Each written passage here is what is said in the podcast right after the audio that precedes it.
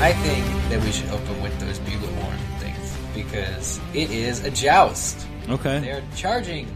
Charge. Do you hear those bugle horns, Eric? Are you happy? Yeah, thank you. Of course, he heard them. He made them.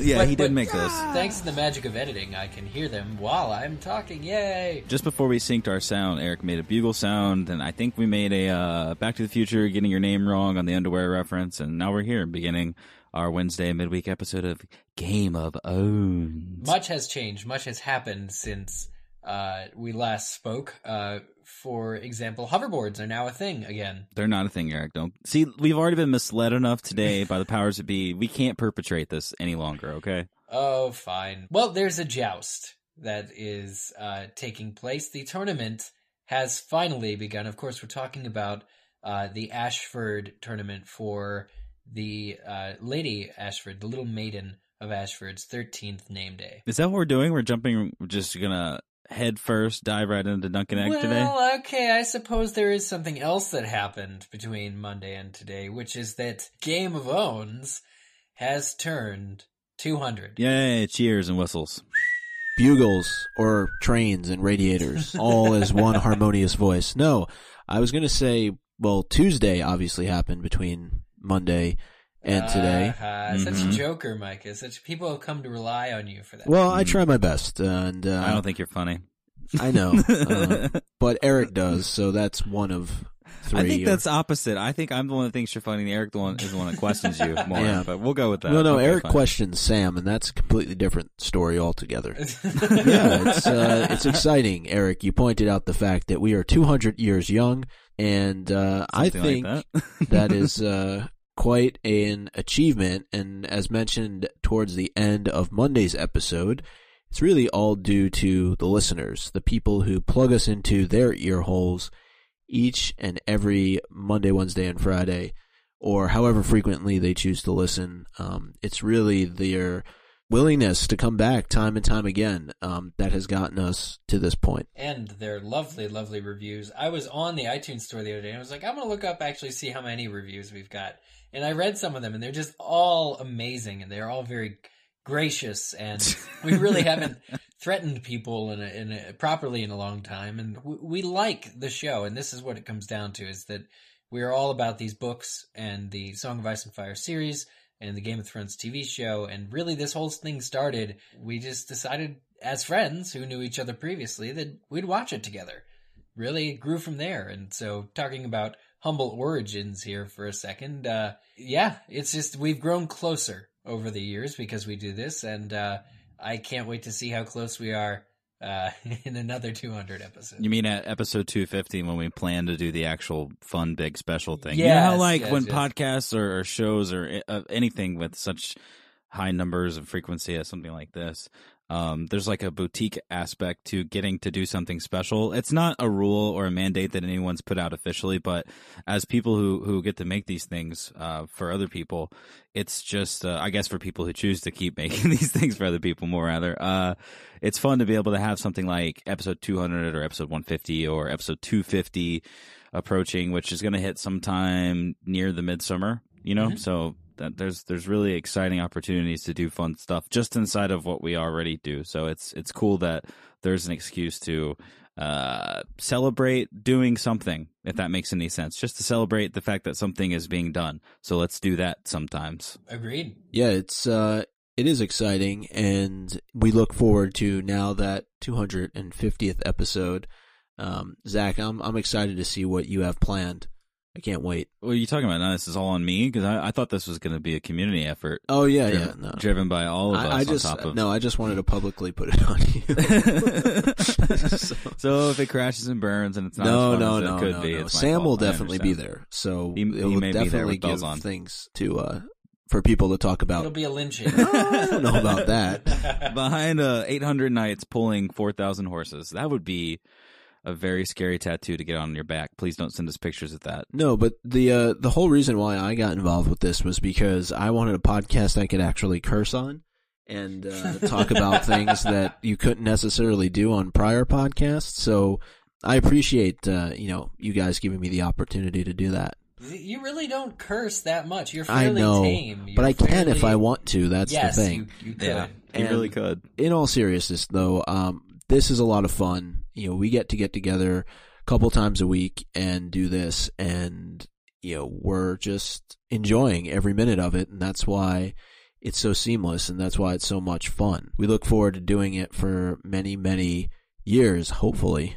um to come. Unless a comet strikes the surface of our planet, or something even more Yeah. disastrous that you know isn't melting as per design, I think that there could be a terrible thing that could happen. You know, there could be some kind of power in the north that wants to awaken and really destroy the the puny arsenals that we put together with flying Mhm. bullets. Don't you think? i think I mean, yeah. I think magic may be what needs to save us, hypothetically. And if none of that happens, we'll still have a show. So really, it's a win-win. We'll get to see something cool, or we'll get to keep enjoying Game of Thrones and the new books coming out, and we'll get to keep making this podcast. So either way, I think it's a win-win for everyone involved. Honestly, You know, as a uh, uh, 200 episode uh, special celebration special, can can you reveal Zach for the first time how or where you came upon this cover art that we are using with the hand grasping the microphone? uh, we made it, dude.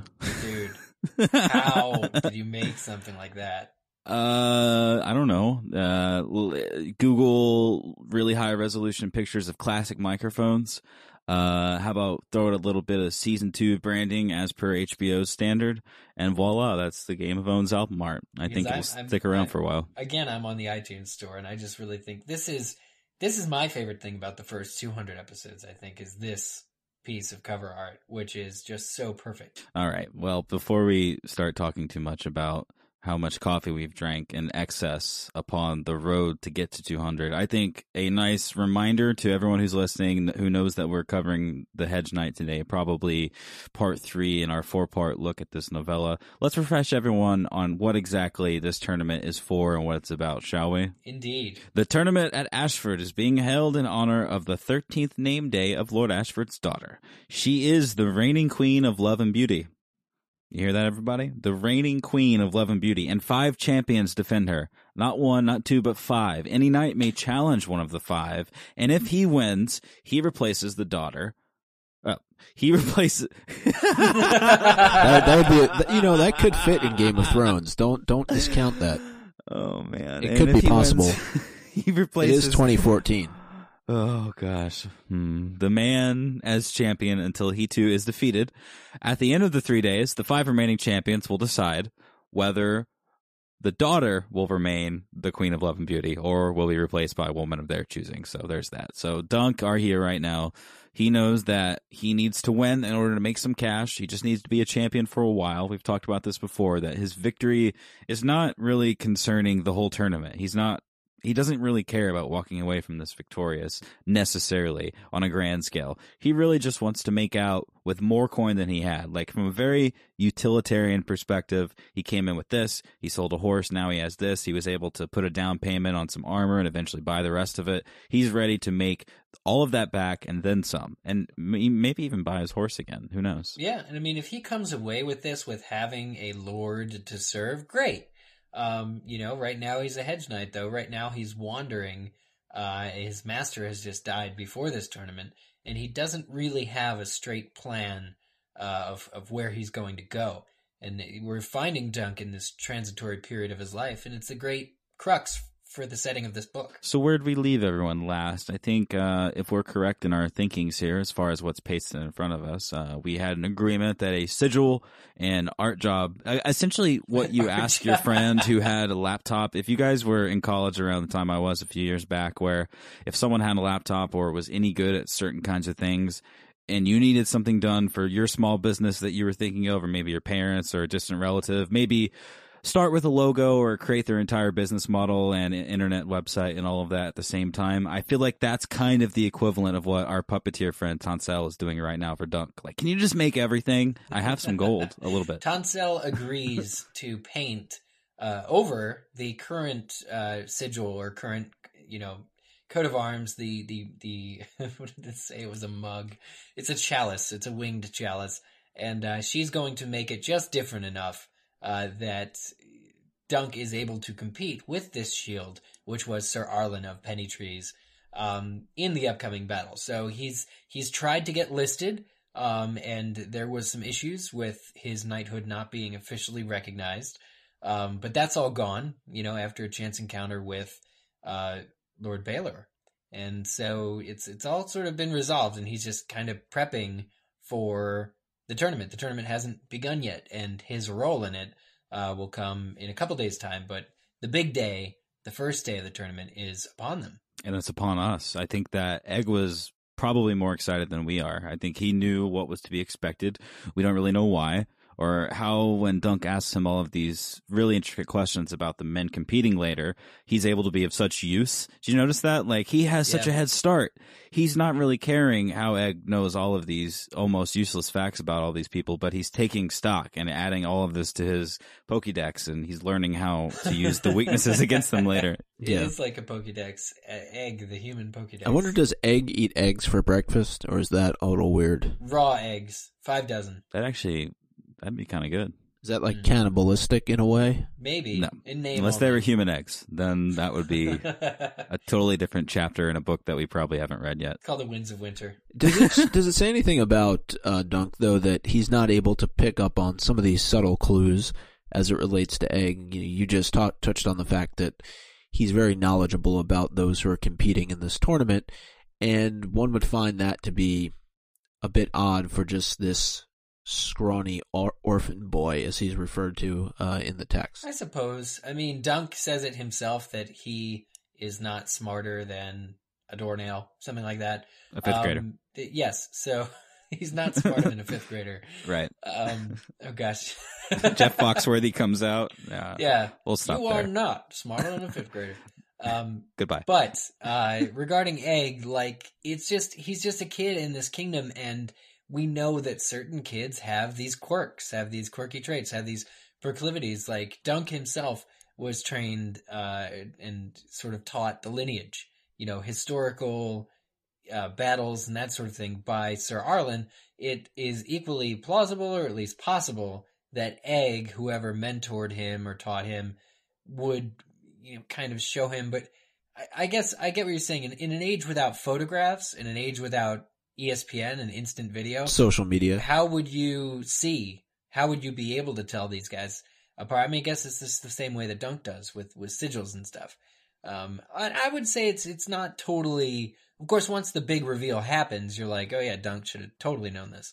Uh, hindsight being twenty twenty as it is, but right now, I think it's just he's an enthusiastic kid who has dreams of one day, you know, seeing battle himself. Um, and so and so for that reason, he's enthusiastic about these battles.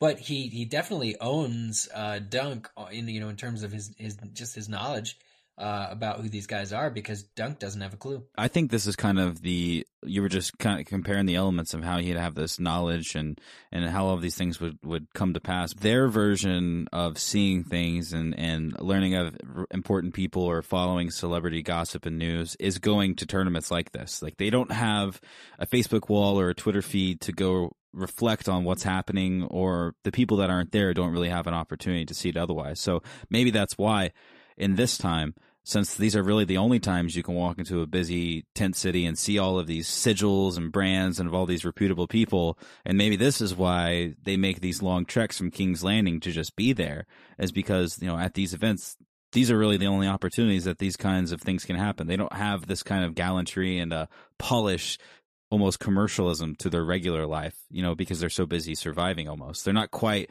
on a survival level that some people beyond the wall are, and those people don't really have the same kind of pleasantries that the people down south of the wall, like these people, have, like tournaments with prizes and puppeteers. What the hell is that, right? Right. So essentially, Egg having this information in his mind, the ADHD person inside of me knows that maybe with a little bit of Ritalin, Dunk could maybe remember and notice that Egg is saying all of these things and he should keenly observe it and have some kind of conclusion. But unfortunately, I think that his brain is amazingly too busy with the fact that he's about to fight in his first tournament ever. Right, and you just don't expect somebody like uh, one of the you know Dragonborn to be the Dragonborn. to where he was. That's you know, from I- Are you making sorry. up nicknames now? No, no, no, no, no. I wanted to say you know a Targaryen son. but, uh, That well, sounds you know, we haven't really gotten to the the the big reveal doesn't happen till this evening.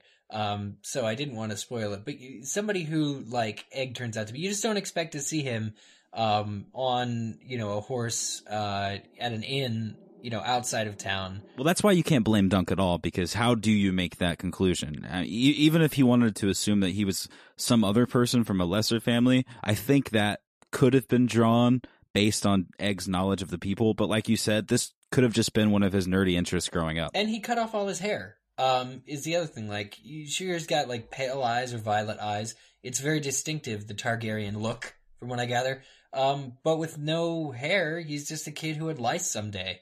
You know, and, and, what? It's that's what's that's. He's what's, like the kid you didn't want to sit next to in exactly. kindergarten because he's got some weird shit crawling in his hair. I'm just saying that's why they cut off hair, and that's said in the book. No, it is, Yeah. it is. But you know, you point out the fact that um, you know he's not necessarily recognizable, and um, there there's a lot that goes on in the early part of you know what we're looking at in the text right now, even as it relates to the Targaryens. Right? Um, Dunk points out the fact that Prince Baelor doesn't even look like a Targaryen in truth. So how could you expect him to recognize Egg as being a Targaryen? You know, but again, though, you have these moments now as the story progresses where Egg is pointing things out, saying, "Oh, well, Prince Baelor, it says he takes after his mother," and you know that should be a bit of a clue. Uh, how would uh, Egg come across that kind of information? Same thing later on where he's pointing out. Uh, I think it's one of the Tyrells, and uh, Dunk snaps back at him and says, "I knew that. I was serving that man before you were even born, boy." You know, Right. and it's just he's got such deep insight into all of these different families that we've come to know, you know, through the Song of Ice and Fire series. And it's questionable how he would come across that much information as young as he is. And, you know, he's depicted as this orphan boy, as mentioned earlier.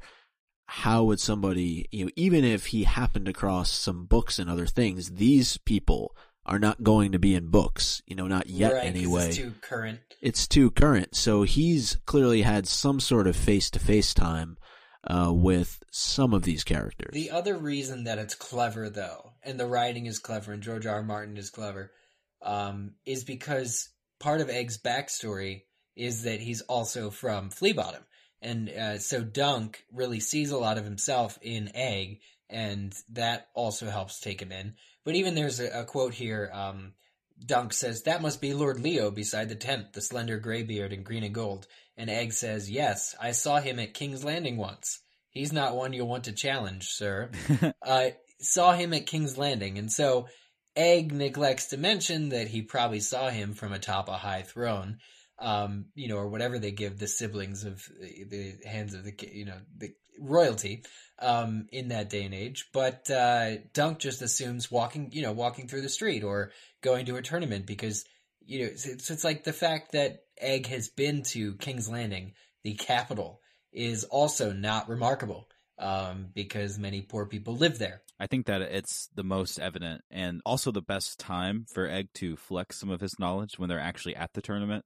And obviously, they have such a strong connection because he does see a lot of himself in Egg, which I think is really in the future as we go along the series just going to translate in the fact that they're both good people. So I think Dunk kind of noticed that this was not a wily bad person and they just sort of got along. So Egg's up on his shoulders and they're watching all of these things happen. They're watching all of the champions file out. This is where all of the fancy people decide to lay their hats for the day, essentially. You've got all of these pavilions. Obviously, the Targaryen and the more royal ones are uh, decorated a little bit better. We've got Lord Ashford's people all scattered out.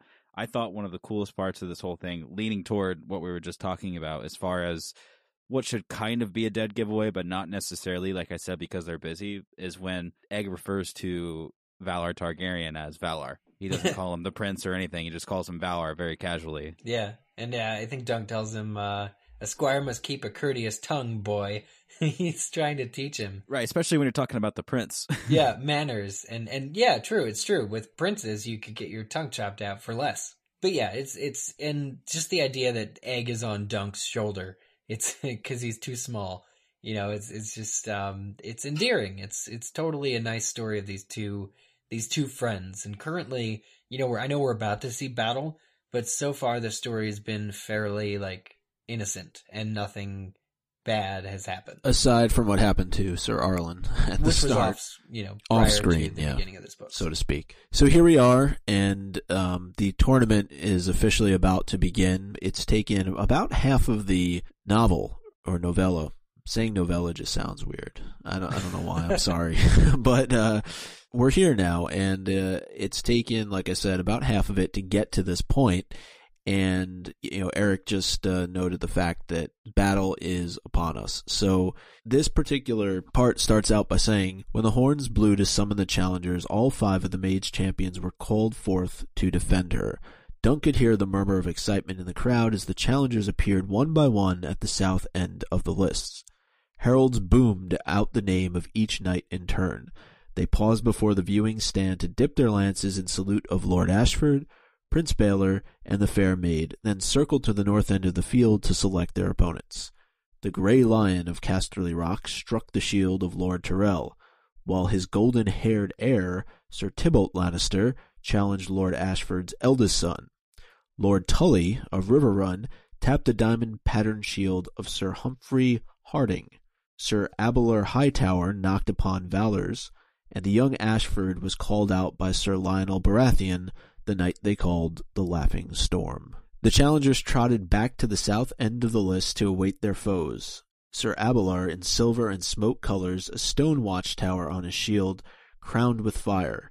The two Lannisters all crimson, bearing the golden lion of Casterly Rock, the laughing storm, shining in cloth of gold, with a black stag on breast and shield, and a rack of iron antlers on his helm. Lord Tully, wearing a striped blue and red cloak clasped with a silver trout at each shoulder, they pointed their twelve foot lances skyward, the gusty wind snapping and tugging at the pennons. See, here's something. Here's something that I didn't quite get from reading Game of Thrones, but which is like abundantly clear after reading this book, is that the helms are just so ornately decorated that they actually have parts coming away from them, like horns. Um, and I believe several of the Targaryens have like dragon wings and, and that sort of thing, um, coming from their helms. It's just their helmet. Like it's, but these, um, you know, metal workers in this d- day and age and their position and royalty, uh, really demands this. It must look cool and intimidating, but kind of also ridiculous, especially after they see battle and you, you find like bits of it, like one antler just like falling off. It's just kind of, it's kind of ridiculous, I think, you know, but it, it, it's cool to read about, but you're just like, that doesn't seem very practical.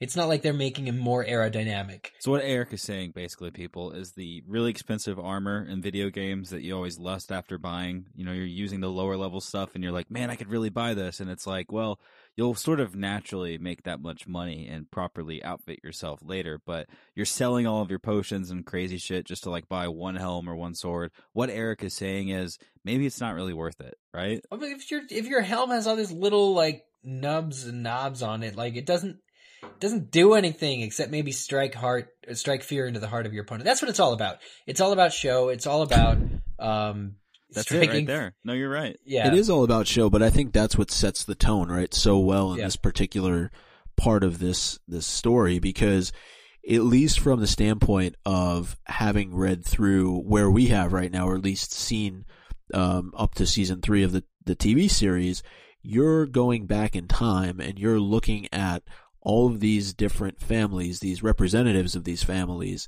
who are fighting in this kick-ass armor. It sets the tone. I mean, it's it's Tully, it's Tyrell, it's Lannister, it's Baratheon, even Hightower, right? And throw in Targaryen. And all these guys are about to go at it in a tournament against each other. And it'd be interesting to see, like, is some of this stuff that they're putting on a hundred years ago the same as what we're to experience in Game of Thrones or Clash of Kings? You know, how much does it really alter over time? I don't know. I think uh, a lot of this stuff, I mean, especially what happens at the very end, it's very clear that this is all very important and lends so much forward to what happens in the actual history and timeline. And it's kind of a domino, domino effect how this all sort of happens. And we can see now, reading the story, the roots of some of this uh, Targaryen badness that we'll get into. I think really starts with with what's going on with Prince Baelor. I know that some Sir Humfrey Hardyng challenged him. And I think that that might be a little questionable as you can see the other people that were challenged. I felt like kind of the uh the more badass guys went and chose the other guys. And when you're in a group of dudes doing this and you're the opening act essentially that all of these people gathered for, I think it was pretty clear that the most badass guy on the field was just the Targaryen by default. So he didn't he didn't challenge the guy, the guy challenged him. It's interesting that it's sort of this series, right? It's it's either you know, you kind of make it through. It's almost like a a bracket style tournament which really doesn't have any set sort of teams or you know for for lack of a better term because it's all about who chooses you right? Who wants to fight against you. I thought the point about it was a little bit earlier on but how they talked about how all of the lances had been broken um, on the first go between you know all 10 of the competitors was was this omen of good fortune Hell yeah. You know, Baelor had his opponent at the very end. We're not going to go into every swing and swipe of this essentially. No, I think no. I think I think that would be we don't have the time and if we were going to do it properly, we would need like sound effects of people cheering and like we would be commentating the whole thing, right? Like it would be actually I think that would be actually really cool. We needed to think about it would. doing Well, let's like let's that in wait for the like- TV adaptation. Mhm. You know, Yeah, after okay, wh- when like when Game of Thrones gets to the point where there aren't any more books and they've run out of plots to pull from future books, maybe they'll do like Duncan. maybe they'll do a season of Dunk and Egg, but they'll have like Richard Madden come back and play like Baelor or the Dearly wrong Departed. family wrong family but like a Christmas special. No, it's funny that fun. you say that because, because I think even George gets into that mindset when because one of the paragraphs opens up by saying, "For the rest of the morning and well into the afternoon, it was more of the same as challengers took the field in twos and threes and sometimes fives together." so he he basically said, "You know what? I'm taking a break from writing all of this." Well, this is the Quidditch problem that J.K. Rowling had too. She said, "Well, after a while, I had to find other ways to make each match unique, and that's why the, it ends up getting like written out. Is because she already did a match in the rain, already did a match in the snow. There's really not a whole lot of ways you can make it different. George succeeds further. I think he goes further than J.K. Rowling did in in, in terms of maybe just having a lot of things planned specifically for this um, sport, but uh, you know, and in terms of the outcomes, but that's because it's so central to the plot. You know, Zach, you touched on the people that the young prince was fighting, or quote unquote fighting Right. earlier, right? He was just kind of getting the the pick of the litter in terms of was really not even the pick of the litter; it's more like the runts of the litter, you know. And and it's noted that he just sat outside of his pavilion, drinking from his silver goblet, and rising from time to time to mount his horse and vanquish yet another undistinguished foe. You know, it's not a bad deal for him though, if you really think about it. I realize No, it's a great honor deal. in doing that, but he's having a good afternoon just chilling. It sounds like fun. Yeah, no, absolutely. But you know, Dunk even recognizes the fact that you know he's he has almost ten victories, but none of them are worth anything. You know, he's beating up old men and up jumped squires and a few lords of high birth and low skill. Everybody's just kind of going around him and not really challenging him for fear or just no, it's probably for fear. Yeah, I mean it's it's like in a Knight's Tale, you can't attack the prince because it makes people feel weird. I think just just watch that movie if you want to get it. It's just, it's not the same thing here, but it, it it's similar enough to be like, oh, there's a parallel. But essentially, they're actually still riding against Prince Baelor, and he's beating all of them. You know, uh, he he gets Gowan second, and he gets um the old guy before that, Sir Humfrey. And I think that it's pretty clear just by his choices and by his actions, and the fact that Dunk is a little curious whether or not he's drinking water or wine out of that on the side, but who cares? Like he can drink whatever he wants.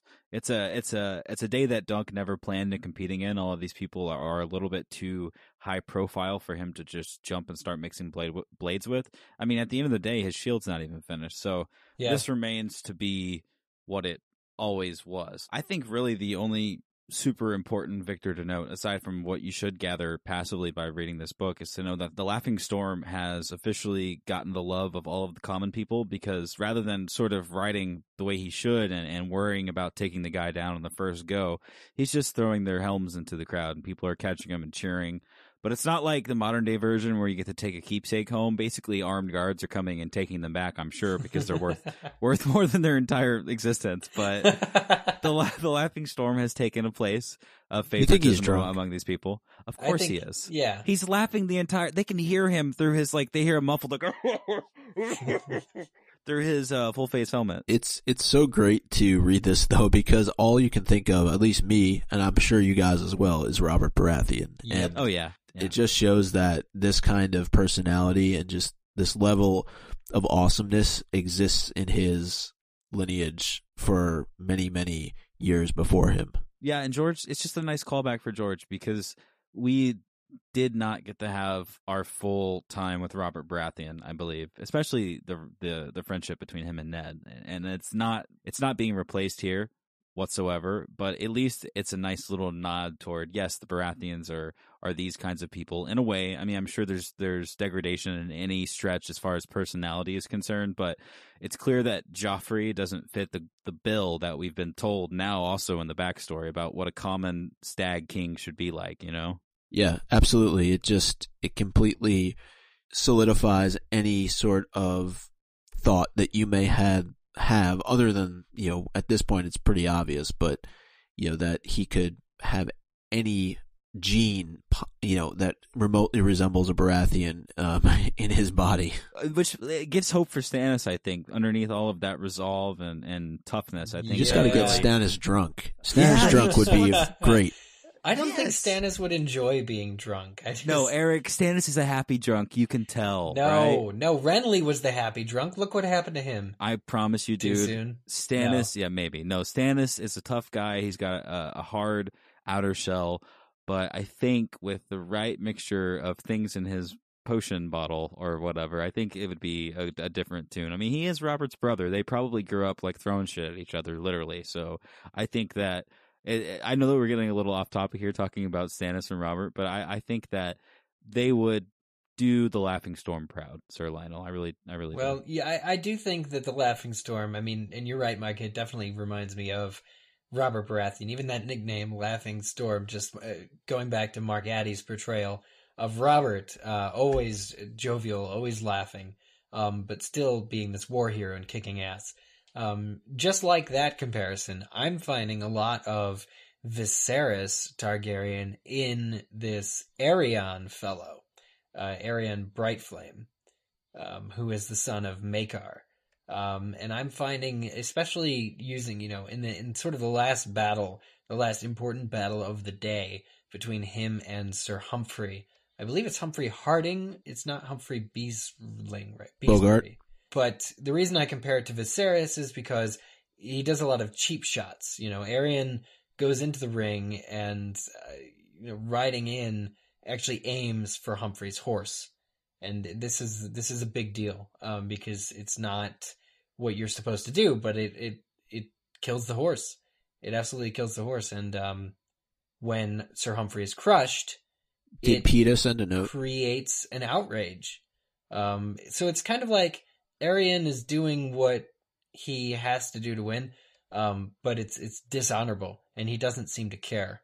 Um, absolutely. we've met enough people who sort of forsake their own like you know just to get their own way like uh, joffrey so yeah just Aerion's definitely a villain um, and i think that they are showing the tactics that uh, he's willing to use to get his way and it's really just kind of a downer for for being the last battle of the evening Yeah, I don't think anyone liked it. Uh, it was a dead giveaway though when he was riding in, as uh, Dunk was tightening around his neck when he was riding in, and he was just like, "Kill him, kill Sir Aerion." It's like what? Lord Ashford decided that that would be the end of the day's match, and this is where Dunk gets to kind of enjoy the after party in a way. And his Yeah. new friends, the Fossoways, are just like, "Dude, why weren't you hanging out in the Knights Pavilion with everyone else?" And you'd like to think that Dunk was like, "Oh shit," in that moment. But do you think that he would have liked to hang out in the Knights tent? Would you really think about it, or or is being out there with Egg where he'd prefer to be? He may have met more antagonists. Um, there's a spot where the next day he reflects on, oh man, they could totally be in the crowd again in the back of the you know room looking at it with him on my shoulders. Um, so yeah, I think he does kind of prefer that hedginess, that that hedge result of them being in, in, in sort of in the background. I, I think that he doesn't seek the spotlight in the way that Aerion would. Raymond Fossoway tells Dunk, who won, they actually gave the honorary victory to Sir Humfrey, which I think makes sense in a way ish. And they also gave him the Prince's horse, which I'm thinking, okay. That probably pissed him off, though. Let's be Mhm. real. Still, Yeah, but he's got like 50 more of them. That's true. oh yeah, there's no excuse for bad sportsmanship. I wish they took the horses out of everybody in, in today's sports who, who who displayed just some really bad, you know, aggressive behavior. Here's here's the situation that we're getting into right now, though, is that Dunk has been sizing up the competition all day long, and he knows sort of who's left of these four champions who he would really like to face, and that's Prince Valarr, right? I mean, and it's it's noted that a hedge knight cannot challenge a prince. So how is this going to play out for Dunk moving forward?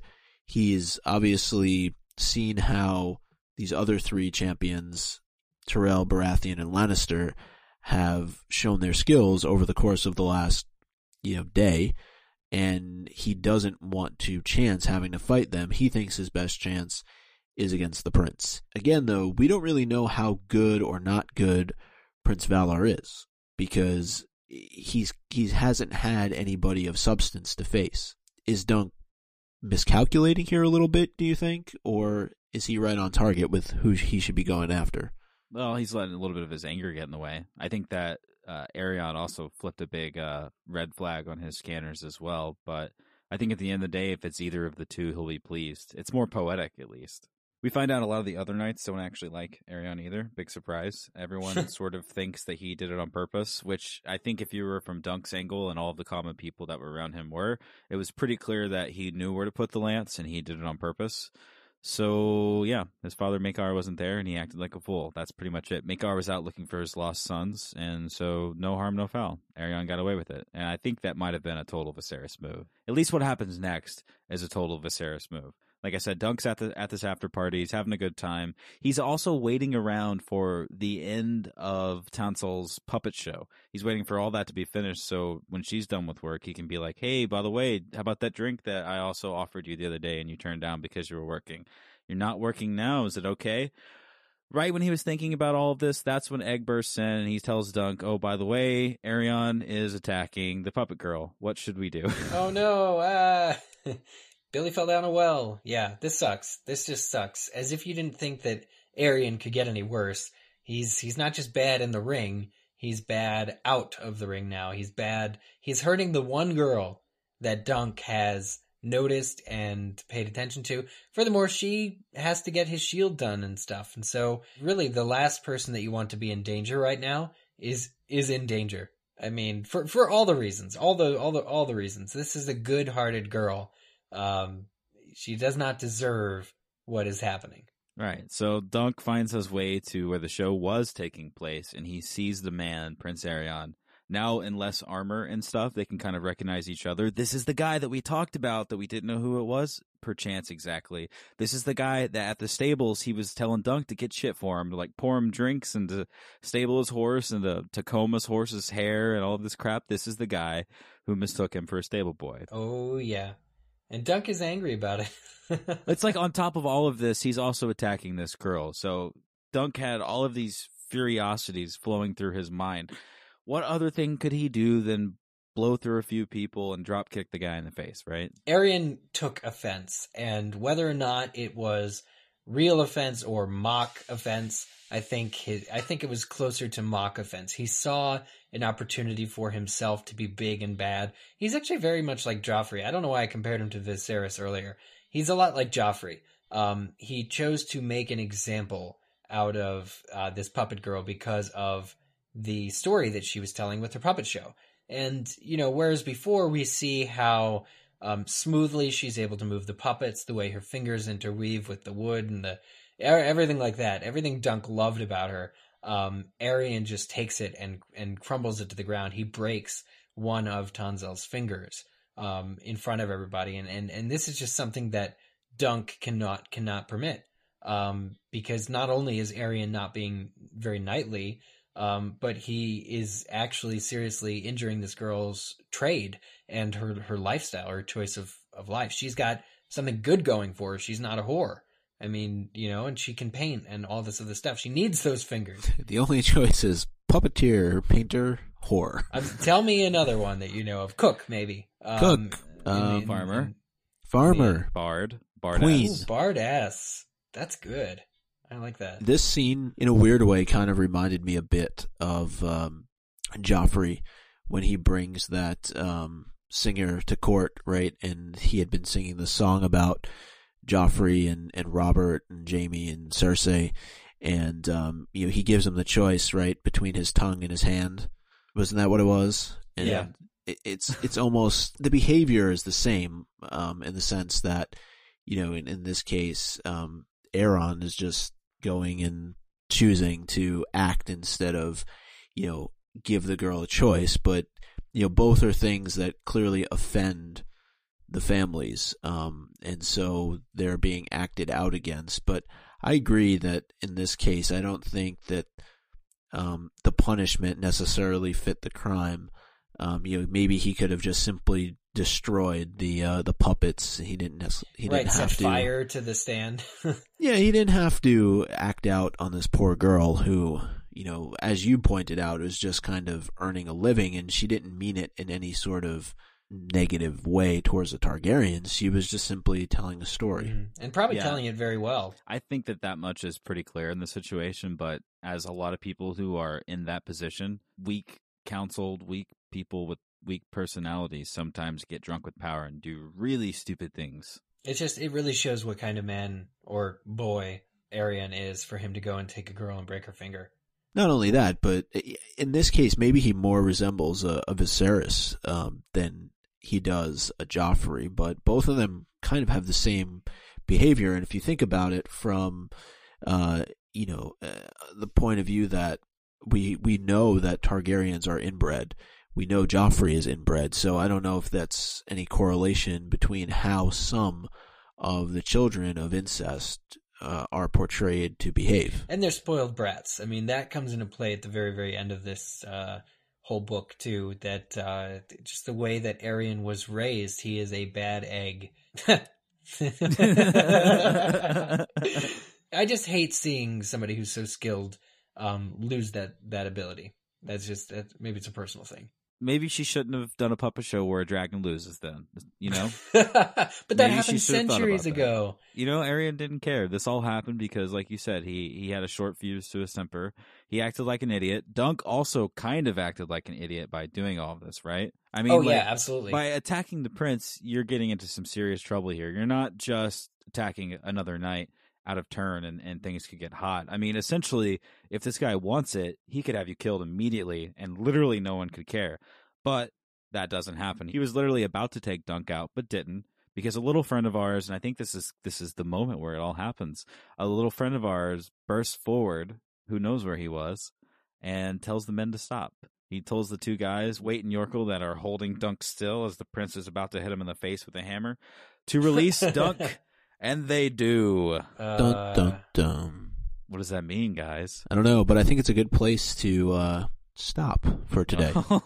Oh, okay. Let the mystery linger for a little bit longer. even though Egg would seem would appear to have saved the day, my own for this segment of Dunk and Egg is going to be to Sir Beesbury. Mm. Sir Humfrey Beesbury. Uh, first of all, he's not the only Humfrey there, which if you could, if you can like be the second Humfrey anywhere, I, I I don't really know what I'm saying there, but his sigil, his sigil is bees, and that is something that I did not expect to, to see represented on a shield.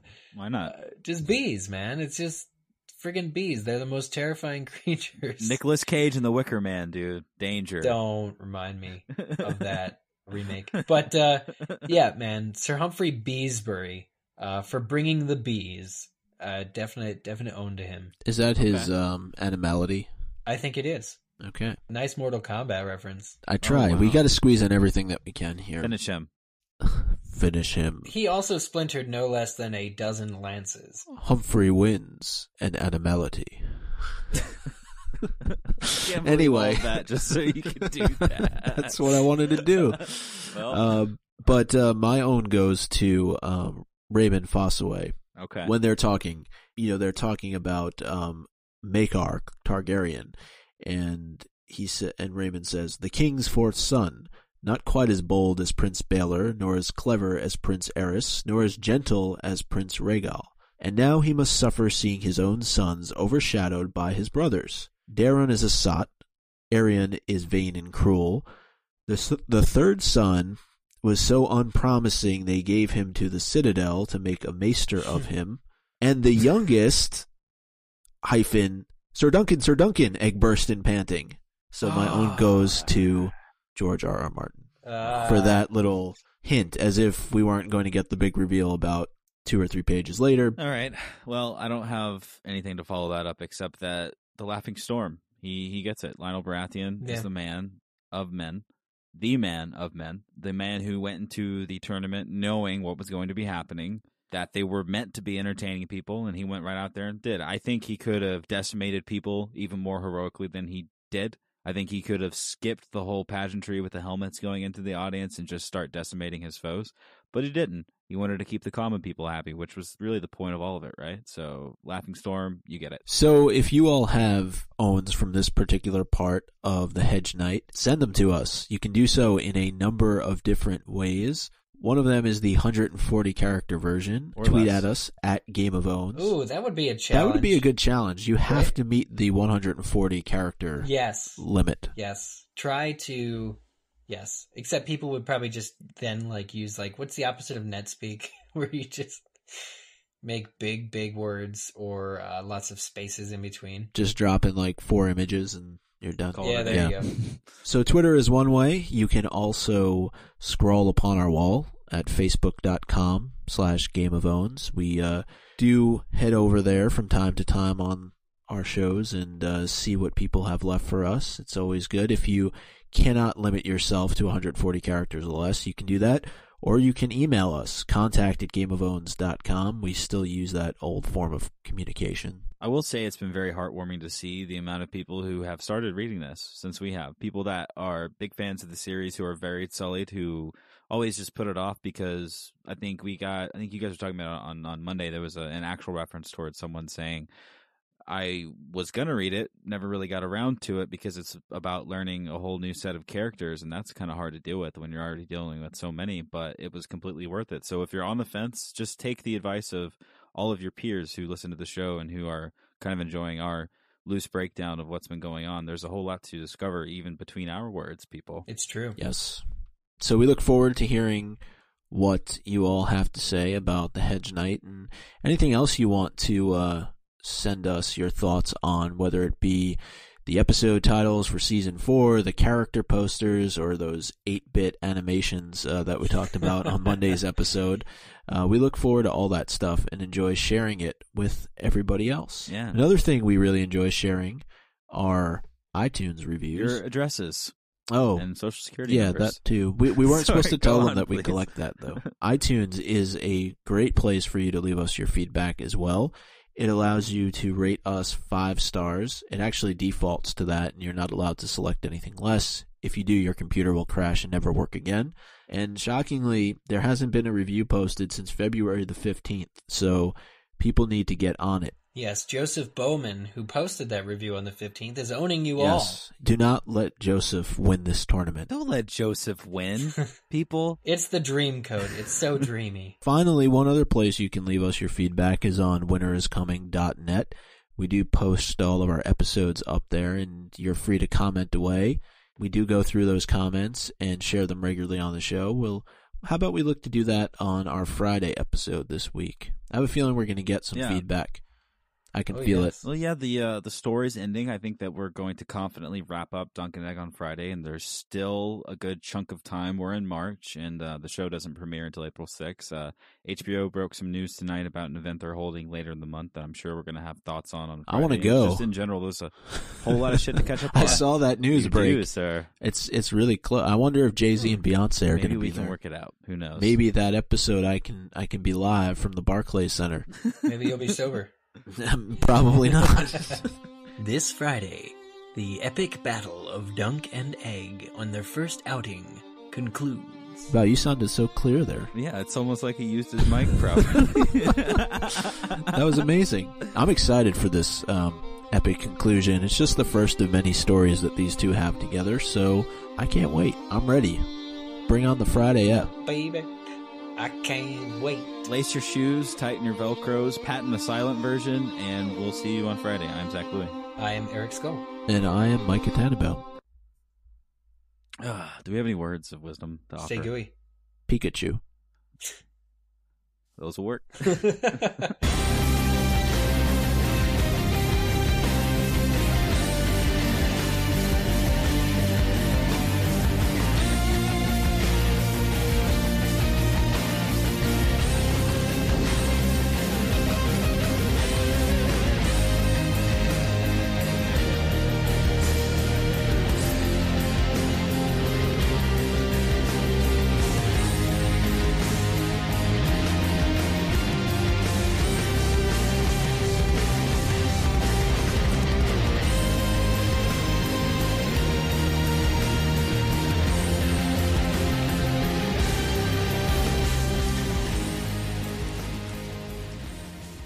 what would kind of a silly name is Calvin Klein what? or Ken Eastwood? Calvin, why do you keep calling me Calvin? That's your name, isn't it? Calvin Klein? It's all over your underwear. oh my god! You'll get used to these bars, buddy. oh my god, it's my mother.